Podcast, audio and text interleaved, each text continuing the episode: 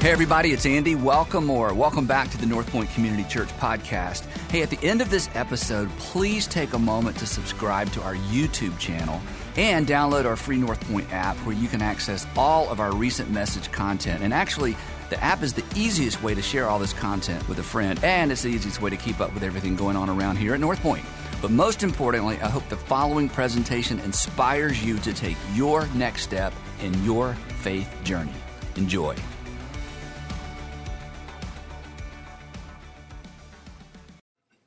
So, um, I want to begin by talking about your favorite person. Um, I don't know who they are, but everybody has a favorite person. So I want you to think about your favorite person, or maybe one of your favorite people. And this is somebody you know personally. Um, and, and, if they've passed away, then it would be um, one of your favorite people in your life. And, and again, they may be living, they may not be living. But think about the person that you just think they were just the most fabulous person, and they made such a dent in a good way in your life um, that mean that again they mean or they meant the most to you made, made the biggest positive impact on, on, your life. And of course i've never met them but i bet i know a few things about them that they that, all of our favorite people have in common. Um, uh, they were they were or they're not consumed uh, with themselves um, and the smaller or the more um, insignificant they tried to be, or the more humble they tried to be, they, they actually got larger in your estimation.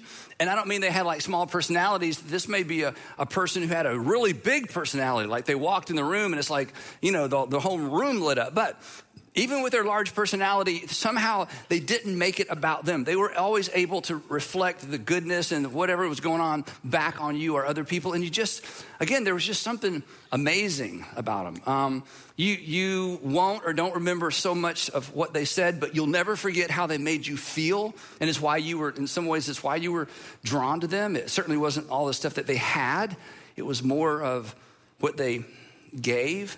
And maybe the best thing about them, the closer you got, the better they looked. The, the closer you got, the, the, more authentic they became. There wasn't, there wasn't duplicity. They, they, they, they weren't faking it. The, the more time you spent with them, it would, they were just, there was just goodness that was kind of through and through. And here's something else about them that perhaps you haven't thought about it in, in these terms.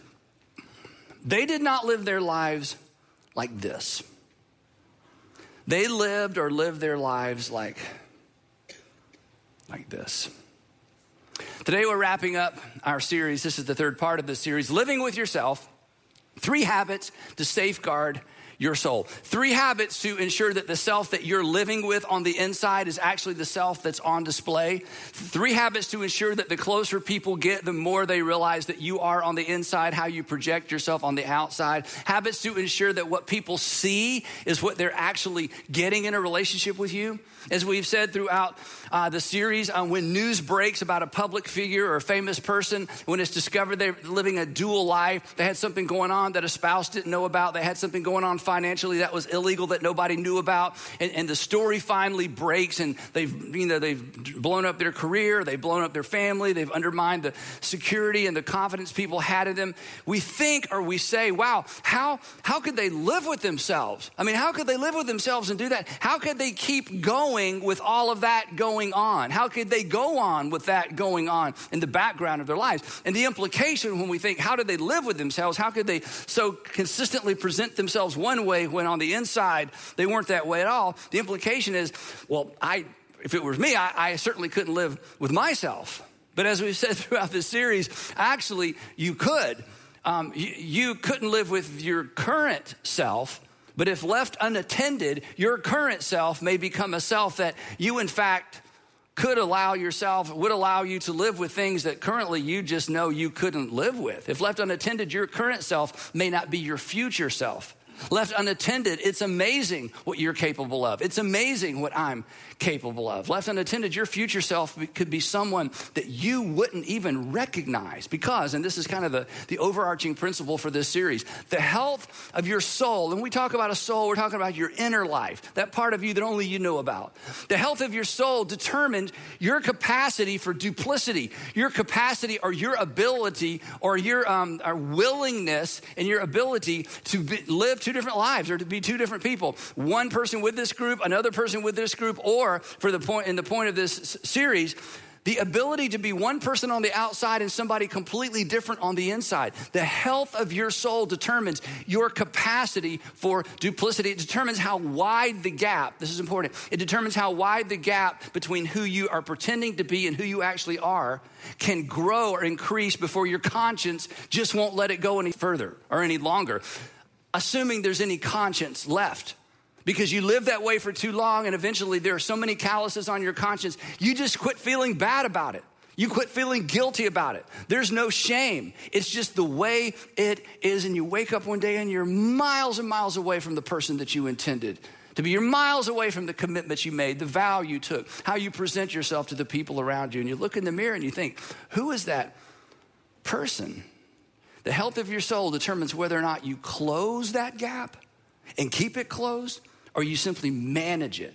And the truth is, and it's hard for us to believe this, but the truth is, you have the potential, and I have the potential to become some we, someone we might otherwise despise if we were to meet them. We are capable of the unthinkable. We could do the unimaginable and live with ourselves. People do it all the time. And you know why they do it all the time? People do it all the time because they don't think it's possible for them to do it all the time.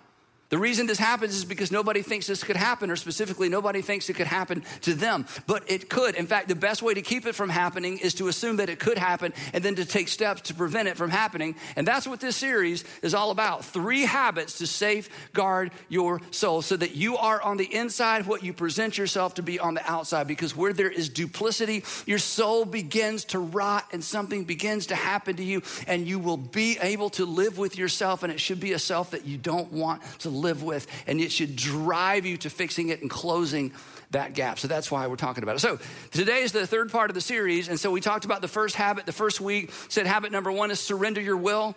The idea of being here that every single morning you get up and you surrender all of you to your heavenly Father. Here's my hands and my feet and my eyes, my ears, my minds, my thoughts, my resources. Here's all of me. I'm surrendering it to all of you. And the reason this is an important way to start the day is because it sensitizes our conscience so that during the day when we start to depart from it, during during the day when we start to be on the inside and pretend and posture on the outside, we realize, uh oh, there it is. There's that very thing I don't want to do. In other words, it's saying basically, Heavenly Father, your will be done through me today. And we said in the first part of the series, it is the most reasonable thing we can do because God loves you and God is for you and He can be trusted with your life. Number two, last time we were together, we said the second habit is to monitor your heart, to pay attention to what's going on on the inside because eventually it's going to leak into the outside. And specifically, we said, pay attention to the seeds and the beginnings of guilt, anger, greed, and jealousy. Guilt, anger, greed, and jealousy. These four things will rot your soul. They contribute nothing to you. They have the potential to take so much, so much from you. And today, habit three. And here's where I want to begin as we unpack this third habit all of us, this is something we all have in common. All of us, we all desire someone's, and you might not love this word, but it's the word we're to use. All of us desire someone's applause, someone's approval, someone's attention, someone's affirmation, someone's love, someone's desire. And this begins very early. It begins like this Daddy, watch this. Mommy, watch this. Daddy, watch this. Mommy, watch this. Daddy, watch this. Mommy and daddy and mom are like, we just watched. You just did the same thing eight times in a row. I know, but daddy, watch this. Okay, you're jumping off the side of the pool. I mean, it's the same thing over and over. Daddy, watch this. Well, do something different, okay? It's the same thing. I mean, how, how much affirmation for jumping off the side of the pool do you need, son or honey? But we don't say that. We just think that it's like, oh, that's amazing. I'm trying to read my, oh, yes, that's, a, that's, that was different different somehow, yeah. But, but, but what is that? And I hate to tell you, that thing in you that was in you as a kid is still in you. It's still, there's something in you and something to me that says, hey, did you see that? Did you watch it? Did you, did you see? Did you see? It's just, it's in us. The problem is, the problem is our recognition and, and affirmation bucket, it leaks. It leaks. That's why your kid jumps off one time and you saw it and he's like, Dad, you don't have to watch anymore. I'm good. I'm full. No, it, it, it, just leaks. It just, it's got lots of holes in it. I always need more. There's never enough. It's the nature of any appetite because no appetite is ever fully and finally satisfied, right? And we've talked about this before. It's why you finish a meal and 30 minutes later you're in the kitchen standing in front of the refrigerator. It's like? Why? Because no appetite is ever fully and finally satisfied. And the more you get of anything, generally, the more you want. Our appetites have a one word vocabulary, and of course, the word is more. More. So, what happens, and this isn't anybody's fault, this isn't a bad thing, this is not a problem to solve, it's just a tension we have to learn to manage. Over time, in terms of affirmation and love and all the stuff coming our way, we get accustomed to it. Of course, we do. After a while, we feel sort of entitled to it, like you kind of owe me that. And over time, we become sort of dependent upon it, and we don't even know this is happening. We're unaware until we don't get our usual share. We're totally unaware. This is just life. We're totally unaware until we don't get our usual share. And then it's like, oh, what, what's wrong? And we feel like something's slipping away. I mean, I, they, they didn't invite me this time. They invited me the last three times. I, I, I didn't get invited this time. Uh, uh, she didn't say she loved me this time. He didn't say he loved me this time. They, they didn't ask for my input this time. They didn't call me for my advice this time. I, no bonus? Wait, I got passed over? Wait, I'm on the bench? You know, no hearts and likes and mentions, no, no thank you. They didn't even, they didn't even say thank you. They used to be so grateful. And all of a sudden, it's like something's kind of slipping away. And when it starts slipping away, whatever it is from whoever it's slipping away from, that's when our natural tendency is to cling to it, to strive for it, to fight to regain it, to stake our claim, to do whatever we can to get it back. And when you do that, and when I do that, people notice. They notice our striving. They notice our asking questions. They notice that we're, we've noticed. And when that happens, you know it happens because you've done this to other people when suddenly they feel it slipping away and they start scraping and clawing for it and to get it back. When that happens, we, we step back from those people. And people step back from you and it begins to deteriorate and gnaw at our soul. And here's what happens. And our hands begin to close, to salvage and to hang on and to save what we have left. Here's the problem with that. It's so natural. But here's the problem what you cling to, what we cling to, always diminishes.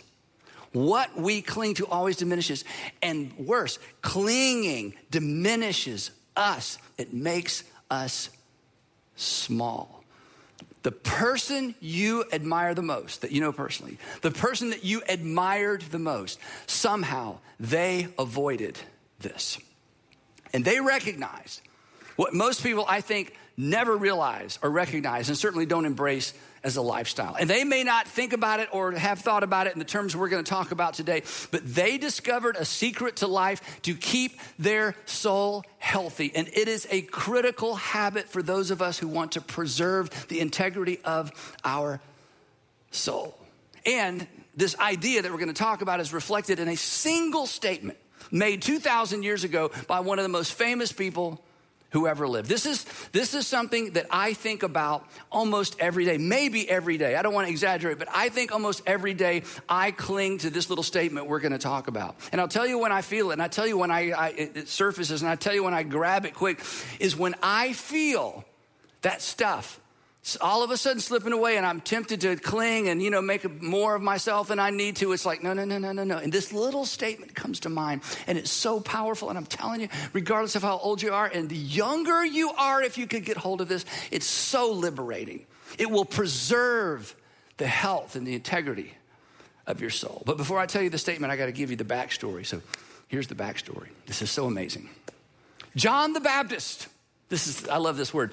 John the Baptist appeared in the wilderness. This is the best word they could have possibly chosen. Out of nowhere, 2,000 years ago, in the Judean desert, in the Jordan Valley, in the Jordan Valley, Jordan River Valley, I should say, out of nowhere, this cr- seemingly crazy man just appears seemingly out of nowhere. He's kind of wild and crazy, and he's preaching, and he's not preaching where the people are, he's preaching where the people aren't, and the people go to him. And he's preaching a specific message. He's preaching a message of repentance for the forgiveness of sins, which is so offensive to religious people because in Judea, they had an entire institution to help you with forgiveness of sins. And it happened in Jerusalem in the temple.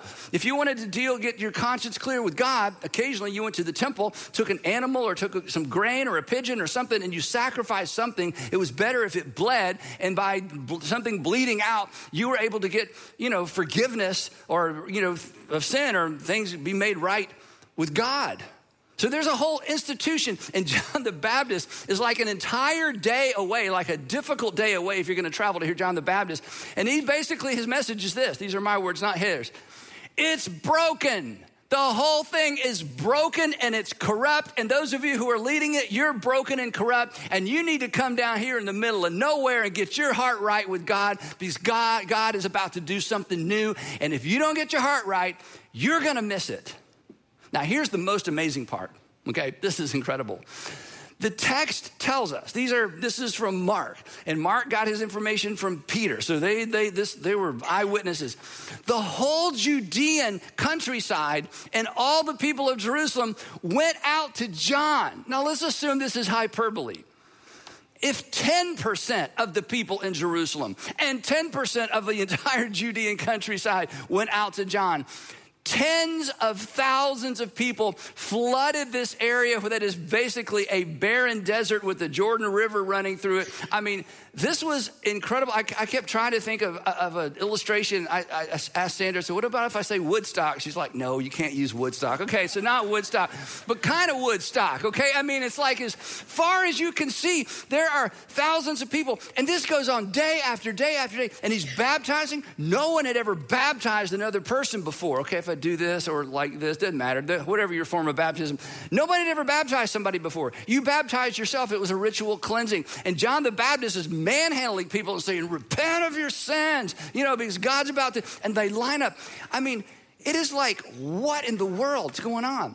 And then again, to get to where John was baptizing was not an easy or safe journey. So what happens in Jerusalem at headquarters, they hear that there's a disturbance, you know, in the force. And so the leaders the, of the temple, they send their minions on this difficult journey down to the Jordan River Basin uh, Valley to find out what's going on? I mean, is this guy claiming to be Messiah? Um, are other people claiming that he's the Messiah? When anybody claimed to be a Messiah, which was a political figure, we think of it as a religious figure. It wasn't a religious figure. I mean, it was it wasn't a religious figure. Messiah was a political figure, a king, somebody who's going to be a ruler. And whenever anybody took on that mantle or attempted to take on that mantle, there was always civil unrest. There was always bloodshed. Um, Rome had to get involved and kind of step things up. So it, it was a disaster. So the leaders in the temple are like, you need to go down there and find out what's, what's going on, right? So they asked John outright, Who are you? Who do you claim to be? And he says, I'm not who you think I think I am. That's not who I am. I am not the Messiah. I'm the warm up act and I'm the warning act. And go back and tell your bosses they're broken. The institution is broken. The whole thing's broken. God's done with it, but He's about to do something new. And you need to come down here and get your heart ready. And the people went crazy. They loved it. And day after day after day after day. And he would say at the end of his messages, okay, don't leave early because after me, you think I'm something? After me comes the one more powerful than I. And I mean, he had drawn such an extraordinary group of people and I mean, an extraordinary large crowd. I mean, he was powerful politically, he was powerful religiously. He had combined the two things you got to be careful when you combine politics and religion. And he was at the epicenter of both with a brand new movement. And he says, if you think this is something, if you think this is a big deal, I'm not even the main act. You wait till the real guy gets here. He's more powerful than I. The straps of his sandals, this is how powerful he is. The straps of his sandals, I'm not worthy to stoop down and untie. What this means is, I'm not worthy to be his slave, much less his follower or a servant or a disciple. I'm not worthy to be his slave. And by the way, you think this is a big crowd? You wait till he shows up. Big deal. Then, then the next day, so great. Then the next day, John saw Jesus coming toward him. He's, you know, baptizing or he's preaching. He looks up, and there's this huge crowd, and there's a little disturbance, a little break in the crowd, and there's a little break in the crowd, and he looks up and he sees Jesus, and he stops. And everybody's like, John says, Look, look, I know that it's me you've been coming to see to forget about life for a while. He didn't say that. Look, It's not about me. You think it's about me. You think I drew this crowd for me. It's not about me. It's never been about me. I want you to look. And then this next statement, I'm telling you, it, it just bounces off of us because of the culture we live in. This was this was so this was earth shattering. This was so crazy no one even understood it in the moment.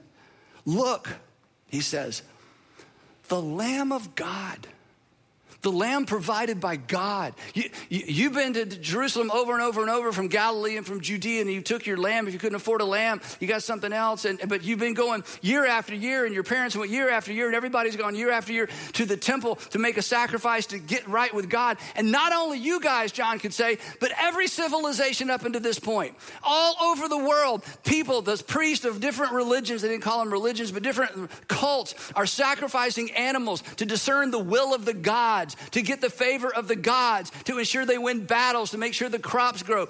All over the world, animals are sacrificed day after day after day after day to please the gods and to get right with the gods. And I'm telling you, today, the final sacrifice, not for the Judeans and the Galileans, but for the whole world has shown up. And it's not an animal, it's a person, and he has the power. I told you he's more powerful than me. He has the power to, I love literally the Greek text, to pick up and carry off the sins of the whole world. Imagine if that were true. John was absolutely convinced it was. And anybody who followed Jesus for the next two and a half years, absolutely convinced it was that God had done something for the world and was doing something for the world, just like God, just like John promised that enormous crowd. Well, when he says this, you know, he doesn't have me there to elaborate, okay? He just says, Look, the Lamb of God who takes away the sin of the world. And he kind of goes right over their head. And then he, he realizes they're not getting it. So he tries to explain it. He, and he gets his words a little mixed up. He says, Look, this is the one I meant when I said, A man comes out who comes after me has surpassed me because he was before me. They're like, What? He goes, Yeah, this is who I said. The man who comes after me has surpassed me because he was before me. They're like, Well, you have been in the sun a long time. Well, he's like, Hey, never mind. Just look. And then things take an interesting twist. And this is where the story begins to intersect with my life. And I think it intersects with all of our lives. In fact, if you're not a religious person or maybe of a different faith or not a Christian or used to be one, this is, this is where the story intersects with your life. The next day, the next day, John was there again with two of his disciples. And this is important to understand.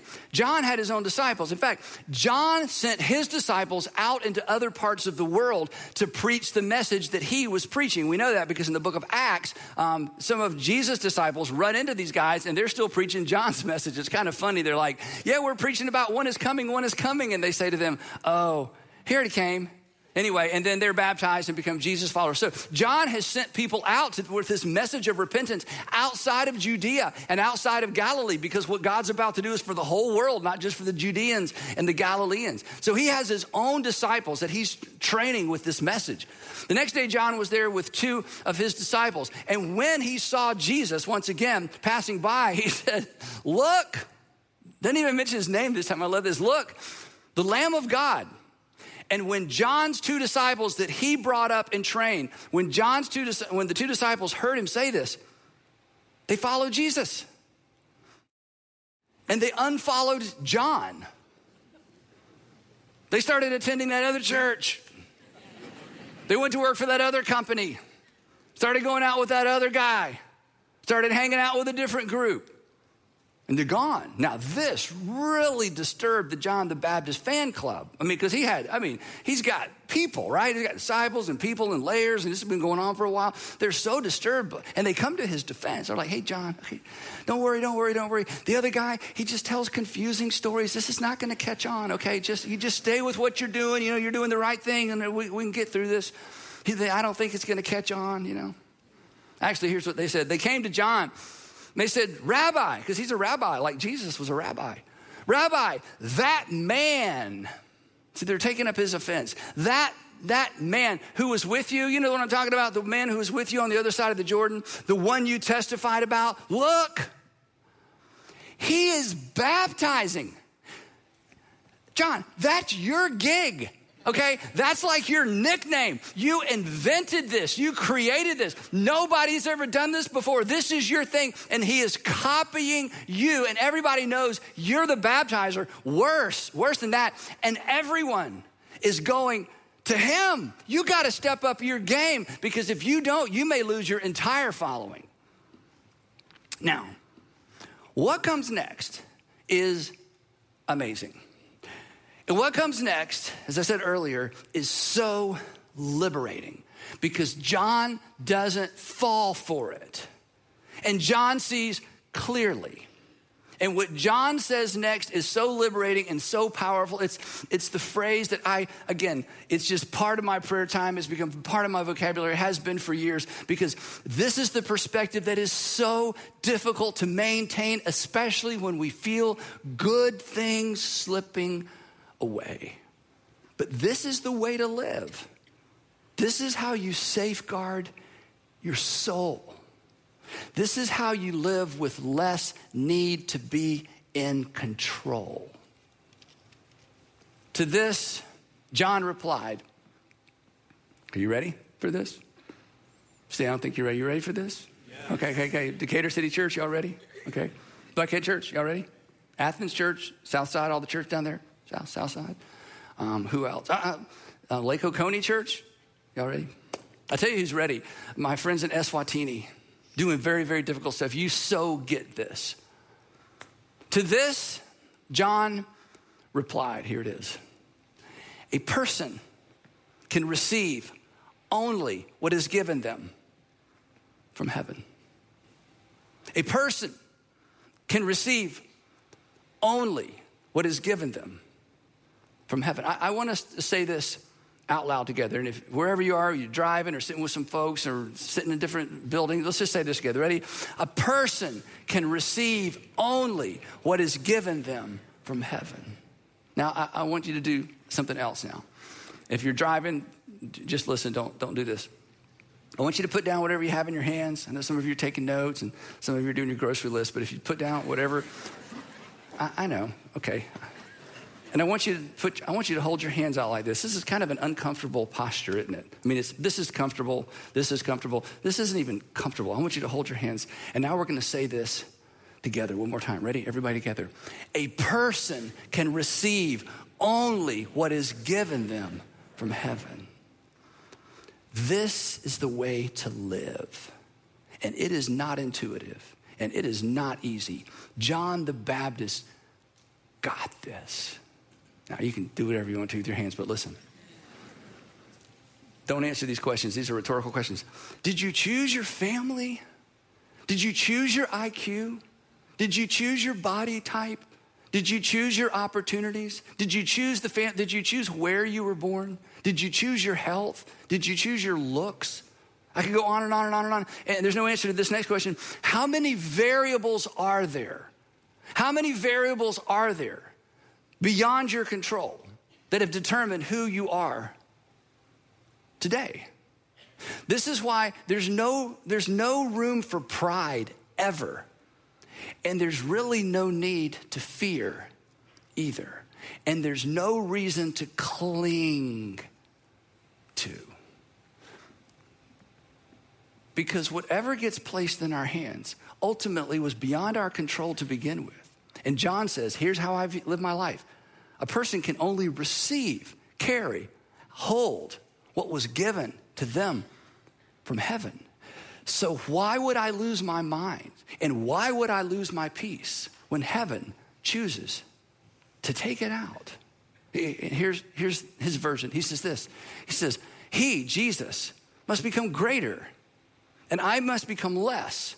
And if the only way for Jesus to become greater is for me to become less, that's fine.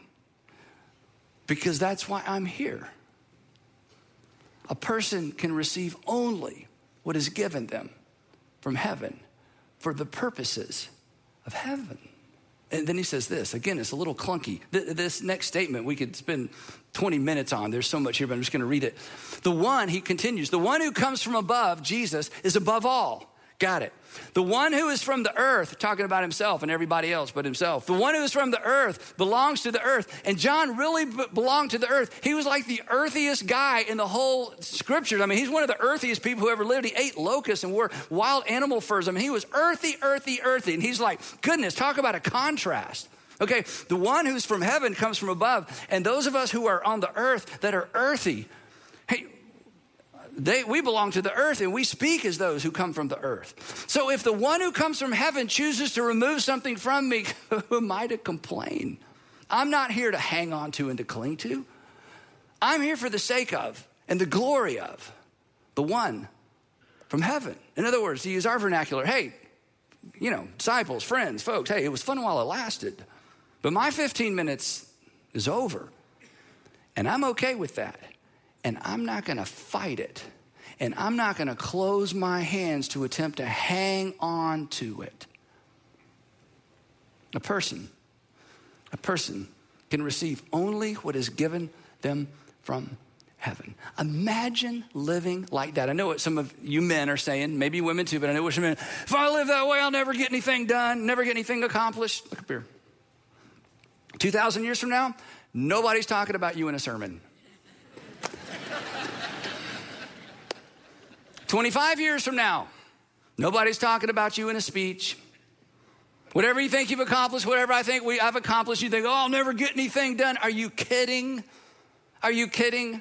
Absolutely wrong, wrong, wrong. The reason we think that, here, you know why you think that, why I think that? Because we think we've done what we've done because all on us, that somehow we're the magic, we're the glue, we're the thing, we're the person, we're the hero, you know, we're the, the epic phenomenon in our business or our culture, or whatever it might be. We are so deceived about who we are, so a little bit gets put in our hand is, this is mine, you know, hang on to it and fight, you know. And your heavenly Father who loves you says there's a better way. You don't need to worry about being successful or being accomplishing things. Are you kidding? Who did God ever call to do something that didn't accomplish something great in business or in family or in any capacity? So John gets it. It's like, ah, it's been great. I'm the most popular person in Judea and Galilee. I got the Romans on the outskirts of my crowd watching me. I got the temple. I got everybody's attention.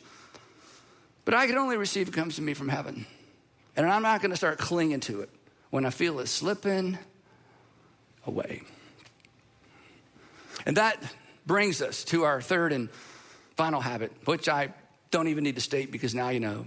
First, you submit your will, you monitor your heart, and then you open your hands and you leave them open. And every morning you declare, I can receive only what has been given to me from heaven. There are too many variables to think that somehow I'm the king of the show, that I'm the top of the heap, that I'm a bigger deal than I actually think I am. And I'll be grateful for everything that's placed here, everything that comes my way, but I will not cling to what I cannot keep because that makes me small. I will not cling to what I cannot keep because that makes me self centered. I will not cling to what I can't not keep because that will rot my soul. Remember this. Remember this. When you cling to what you cling to, eventually decreases in value every single time.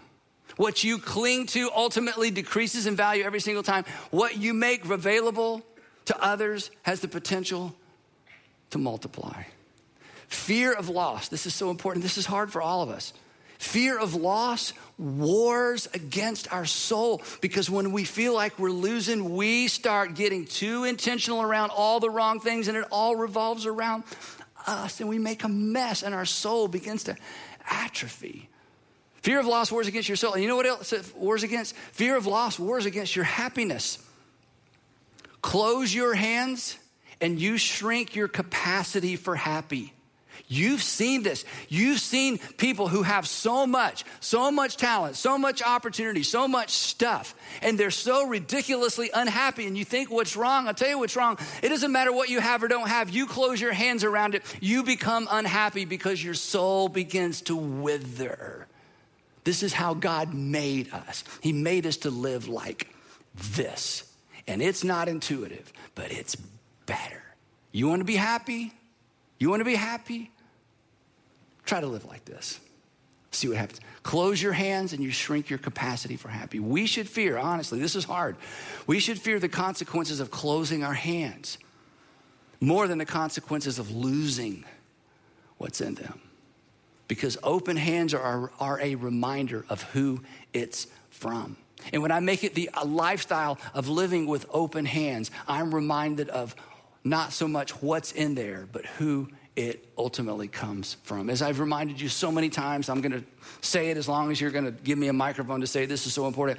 The value of a life, the value of your life, the value of my life, the value of your life, the value of a life is always measured in terms of how much of it was given away not how much of it was preserved. You learn this every time you go to a good funeral and somebody's life is worth celebrating. You always, what do you celebrate? You don't celebrate what they preserved. You don't celebrate what they clung to. You know intuitively that the value of a life is always determined by how much of it was given away.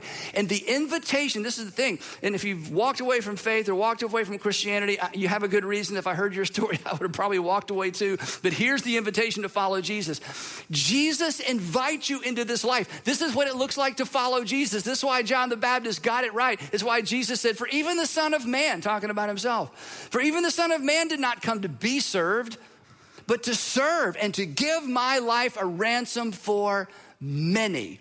Follow me. Because this is the life of contentment. This is the life of joy. This is the life of happiness. This is the life that causes people to lean in and wonder what's going on. And the closer they get, the better you look.